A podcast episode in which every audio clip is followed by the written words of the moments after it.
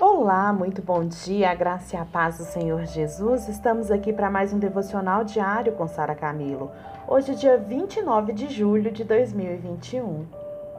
Hoje nós vamos falar de um personagem muito top, que a gente vai aprender muito com ele aqui hoje. É o Mateus. E o texto base é um texto de Mateus, capítulo 9, de 9 a 13, e diz assim: Passando por ali, Jesus viu um homem chamado Mateus sentado na coletoria e disse-lhe: Siga-me. Mateus levantou-se e o seguiu. Estando em casa, foram comer com ele e seus discípulos muitos publicanos e pecadores. Vendo isso, os fariseus perguntaram aos discípulos de Jesus: Por que o mestre de vocês come com os publicanos e pecadores? Ouvindo isso, Jesus disse: Não são os que têm saúde que precisam de médico, mas sim os doentes. Vão aprender o que significa isto. Desejo misericórdia, não sacrifício, pois vim não, pois eu não vim chamar os justos, mas os pecadores. Gente, Jesus sempre foi amigo daqueles que a religião, que as pessoas muitas vezes excluíam. Jesus sempre se preocupou com aquele que não era aceito. E esse tem que ser o nosso papel enquanto cristãos. Jesus, ele não era conivente com o erro. Tanto é que todas as pessoas que encontravam com ele mudaram. Mas ele nunca deixou de estar junto daqueles que precisavam. Bom, Conforme Jesus ia seguindo ali pela estrada, ele viu Mateus. É isso que a palavra diz. E o Mateus estava sentado na coletoria de impostos. Jesus chega simplesmente perto de Mateus e, diga, e diz para ele: siga-me.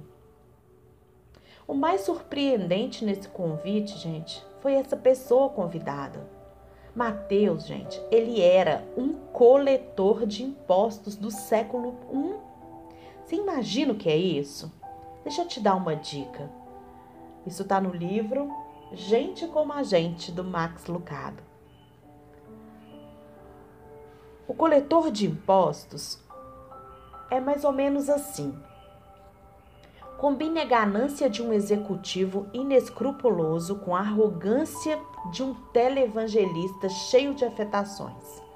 Adicione a a audácia de um advogado ambicioso e a covardia de um franco atirador. Junte ainda uma pitada da moralidade de um cafetão e complete a receita com o código de ética de um traficante de drogas. O que resulta dessa mistura? Ha! Um coletor de impostos do século I. De acordo com os judeus, os coletores de impostos eles estavam abaixo, gente, dos plânctons na cadeia alimentar. É possível? César, ele permitia que aqueles cidadãos judeus, eles cobrassem impostos sobre praticamente tudo. O barco que você tivesse, o peixe que você pegasse, a casa onde você morasse e até a sua colheita. Contando que César recebesse aquilo que lhe cabia, os coletores podiam ficar com o restante. Daí dá pra gente imaginar como eles eram. Mateus, gente, ele era assim. Ele era um coletor público de impostos. Existia naquela época uma divisão entre coletores públicos e particulares. Os públicos, eles tinham que ser eles mesmos, eles trabalhavam para o Estado, então eles tinham que estar ali a público. Agora, os coletores particulares, eles ainda podiam contratar outras pessoas para fazer o serviço sujo. Agora, os publicanos, como Mateus, eles se limitavam a montar um de posto de coleta. Michaelis, um é, de limpeza coberto de sujeira? Ai, gente, meu celular despertou o Google aqui. Desculpa. É, de acordo com, com, com esse estudo aqui, os publicanos, como Mateus, eles se limitavam né, a montar um posto de coleta. Eles montavam ali um posto, um posto de coleta nas áreas mais pobres da cidade e começavam a recolher o dinheiro. Eles tiravam vão tudo do povo, gente, tudo. O nome desse coletor Mateus não era Mateus, era Levi. e ele tinha uma origem sacerdotal. Sabiam disso? Será que os pais de Mateus eles aspiravam por uma carreira para o filho? Será que essa era a intenção, né, que, que ele revelou lá no seu círculo familiar? Pode apostar, gente. Todo mundo evitava o Levi.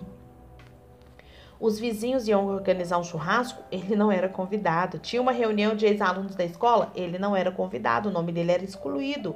O sujeito, gente, era como um vírus. Todo mundo evitava ele, todos procuravam manter distância de Mateus o máximo possível.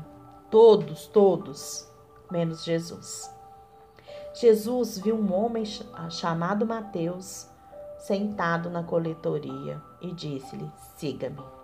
Mateus levantou-se e o seguiu. Mateus, ele devia estar preparado. Jesus, ele não teve que insistir muito, não. Não demorou muito, né, também para que os amigos esquisitos do Mateus e os seguidores de, ainda imaturos de Jesus começassem a trocar uns e-mails. Então, Levi ofereceu um grande banquete a Jesus em, na, na sua casa? Como assim? Havia muita gente comendo com eles, publicanos e outras pessoas? Em sua opinião, o que, que permitiu a realização daquela festa? Vamos tentar imaginar. Eu consigo ver Mateus voltando para o seu escritório, recolhendo seus pertences. Ele tira a placa emoldurada de traíra do ano da parede e encaixota. Ele guarda também o seu certificado de MBA em negócios suspeitos. Seus colegas de trabalho começam a fazer perguntas. Que houve, Mateus? Você vai viajar em alguma excursão? E aí, Mateus, levou um pé no traseiro? Mateus não sabe o que dizer. Ele murmura alguma coisa sobre uma mudança de emprego. Mas assim que ele chega à porta, dá uma parada. Segurando a sua caixa cheia de artigos de escritório, ele olha para trás. As pessoas parecem sem jeito, como se estivessem tristes e ao mesmo tempo intrigadas. Ele sente um nó na garganta. Ah, esses caras não são grande coisa. Meus pais até me alertaram, né? Porque os pais alertam os filhos a respeito de coisas e de pessoas desse tipo né? Usam linguagem vulgar, a moralidade delas é rasa. Só se mete com gente que não presta. Isso aí. Gente, mas Mateus convida as pessoas para irem à sua casa. Imagina Mateus convidando as pessoas para verem Jesus. Gente, imagina você, talvez hoje no seu círculo de amizade, no seu trabalho, convidando seus amigos para isso. Porque, gente, as pessoas gostam tanto de pregadores quanto as ovelhas gostam dos açougueiros. Tente sugerir-lhes um programa religioso na TV para assistir. O máximo que você conseguirá será convencê-los de que precisam caprichar no topete para seguir a Cristo. O que fariam se Mateus deixasse alguns folhetinhos com a Torá sobre a mesa deles? Nada, eles não gostam de ler. Sendo assim, sem saber o que mais fazer, ele encolhe os ombros e sacode a cabeça. Essa minha alergia, murmura secando as lágrimas de um molho. Mais tarde naquele dia acontece a mesma coisa. Ele vai até o bar para fechar sua conta. O bar se mostra um bar de pobre, um bar da ralé, todo bagunçado. Sim, sabe? Depois que ele sai dali, que ele fala pro dono do bar que ele não vai mais naquele lugar, todo mundo pergunta: "Que é isso, Matheus? O que que tá pegando?" Matheus inventa uma desculpa esfarrapada sobre uma transferência, mas sai do bar com uma sensação de vazio por dentro. Depois ele se encontra com Jesus durante o jantar e fala a respeito do seu problema. São meus amigos, Senhor. Sabe como é? Os colegas de trabalho, os amigos do bar. O que, que tem eles? pergunta Jesus. Bem, a gente vivia sempre juntos, sabe como é? Vou sentir falta deles. Veja o Jorge, por exemplo. Um sujeito escorregadio como ele só, não gosta de visitar, mas gosta de visitar os órfãos aos domingos. Tem também o Bruno da academia, né? Que é capaz de esmagar uma pessoa como se fosse uma barata, mas nunca tive um amigo tão leal quanto ele. Ele pagou minha fiança três vezes. Jesus pede que Mateus prossiga. E qual o problema, Mateus? Bem, eu vou sentir falta desses caras. Quero dizer, não tenho, não tenho nada contra Pedro, Tiago e João, mas eles são do dia e eu sou da noite. Sabe, eu tô aqui no meu círculo de amizade, sabe como é? Jesus então começa a sorrir e balança a cabeça. Mateus, Mateus, você acha que eu vim a este mundo para confinar pessoas? Ah, o fato de uma pessoa me seguir não significa que ela precisa se esquecer de todos os amigos que ela tem. Pelo contrário, eu quero conhecer essas pessoas também. Tá falando sério, Senhor? O sumo sacerdote é judeu. Bem, Jesus, esses caras, metade deles está em liberdade condicional. O Joshua, ele usa uma meia desde que fez o, o Bat Mitzvah. Aí esqueci, não sei como que pronuncia. Mitzvah. Não estou falando de um culto religioso, Mateus. Deixa eu te perguntar uma coisa. O que você gosta de fazer? Jogar boliche, videogame? Você é bom de bola? Os olhos de Mateus brilharam. Você precisa ver como cozinho bem. Parto para cima de um bife na chapa com o grande, como o grande peixe avançou sobre Jonas. Perfeito, diz Jesus sorrindo. Então organize uma festa de despedida. Junte a turma toda e faça uma brinca umas brincadeiras. Mateus adora a sugestão e, na mesma hora, liga para o buffet, para a faxineira, para a secretária. Avise a todos, Thelma, hoje à noite vai ter comes e bebes na minha casa. Avise os caras para virem acompanhados. Assim, Jesus dá o seu recado na casa de Mateus um duplex com vista para o mar da Galileia. Ah, todo tipo de carros ali estacionados, BMW, limusines. Isso, ele convivia só com gente rico. E a multidão do lado de dentro mostra aquela reunião, mostra que aquela reunião pode ser qualquer coisa, menos uma conferência religiosa. Os rapazes usam brinco, as moças são tatuadas, os cabelos estão cheios de gel, a música faz vibrar até a raiz dos dentes. No meio do grupo, todos entusiasmados, está Mateus, fazendo mais contatos que um eletricista. Ele apresenta Pedro aos membros do clube dos coletores de impostos e Marta ao pessoal da cozinha. Simão, Zelote, encontra uma amiga lá do tempo do ensino médio. E quanto a Jesus, ele está radiante. O que poderia ser melhor? Pecadores e santos no mesmo recinto, e nenhum tentando julgar os outros. Mas quando a noite começa a avançar, a porta se abre uma brisa gelada penetra no ambiente. Mas os fariseus e aqueles mestres das leis, que eram da mesma facção, queixaram-se aos discípulos de Jesus. Por que vocês comem e bebem com publicanos e pecadores? Lucas 5,30 E aí entra a patrulha religiosa, com a sua piedade de fachada, Carregam imensos livros de capa preta sobre o braço, simpáticos como os guardas de uma prisão no meio da Sibéria. Usam colares clericais tão justos que as veias chegam até a saltar. Eles também gostam da chapa quente, mas não tendo nada a ver com churrasco, hein? Mas Mateus, ele é o primeiro a sentir o calor. Que sujeito religioso você, hein? Zombam deles, franzindo a sobrancelha. Olha só as pessoas com quem você anda. Mateus não sabe se deve ficar zangado ou fingir que não escutou.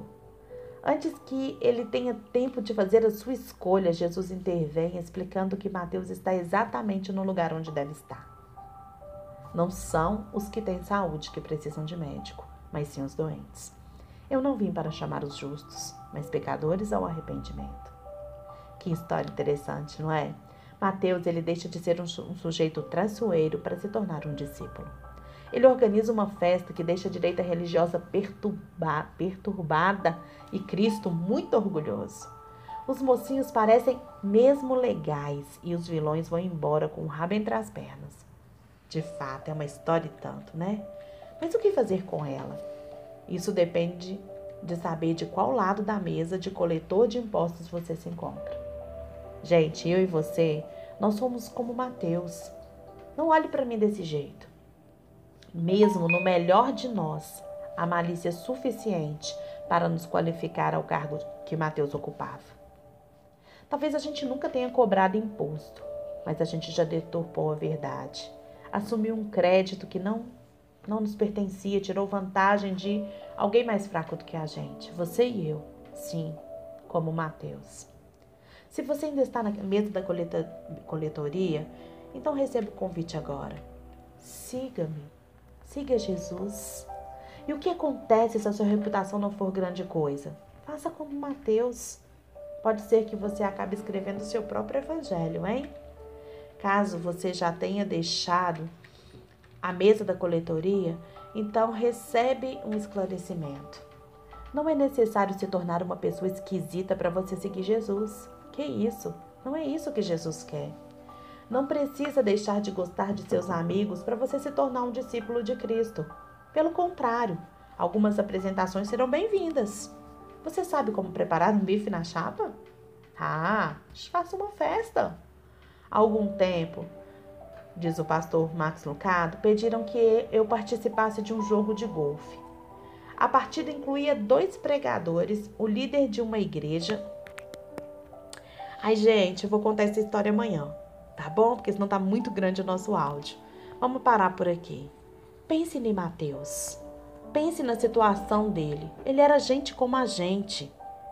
Ele era gente como a gente. E a mudança de vida de Mateus, ao invés de repudiar, de, de afastar os seus amigos, trouxe os seus amigos. O que você tem feito com a mudança de vida que você tem tido? Pensa sobre isso e amanhã nós continuamos. Um grande abraço para você.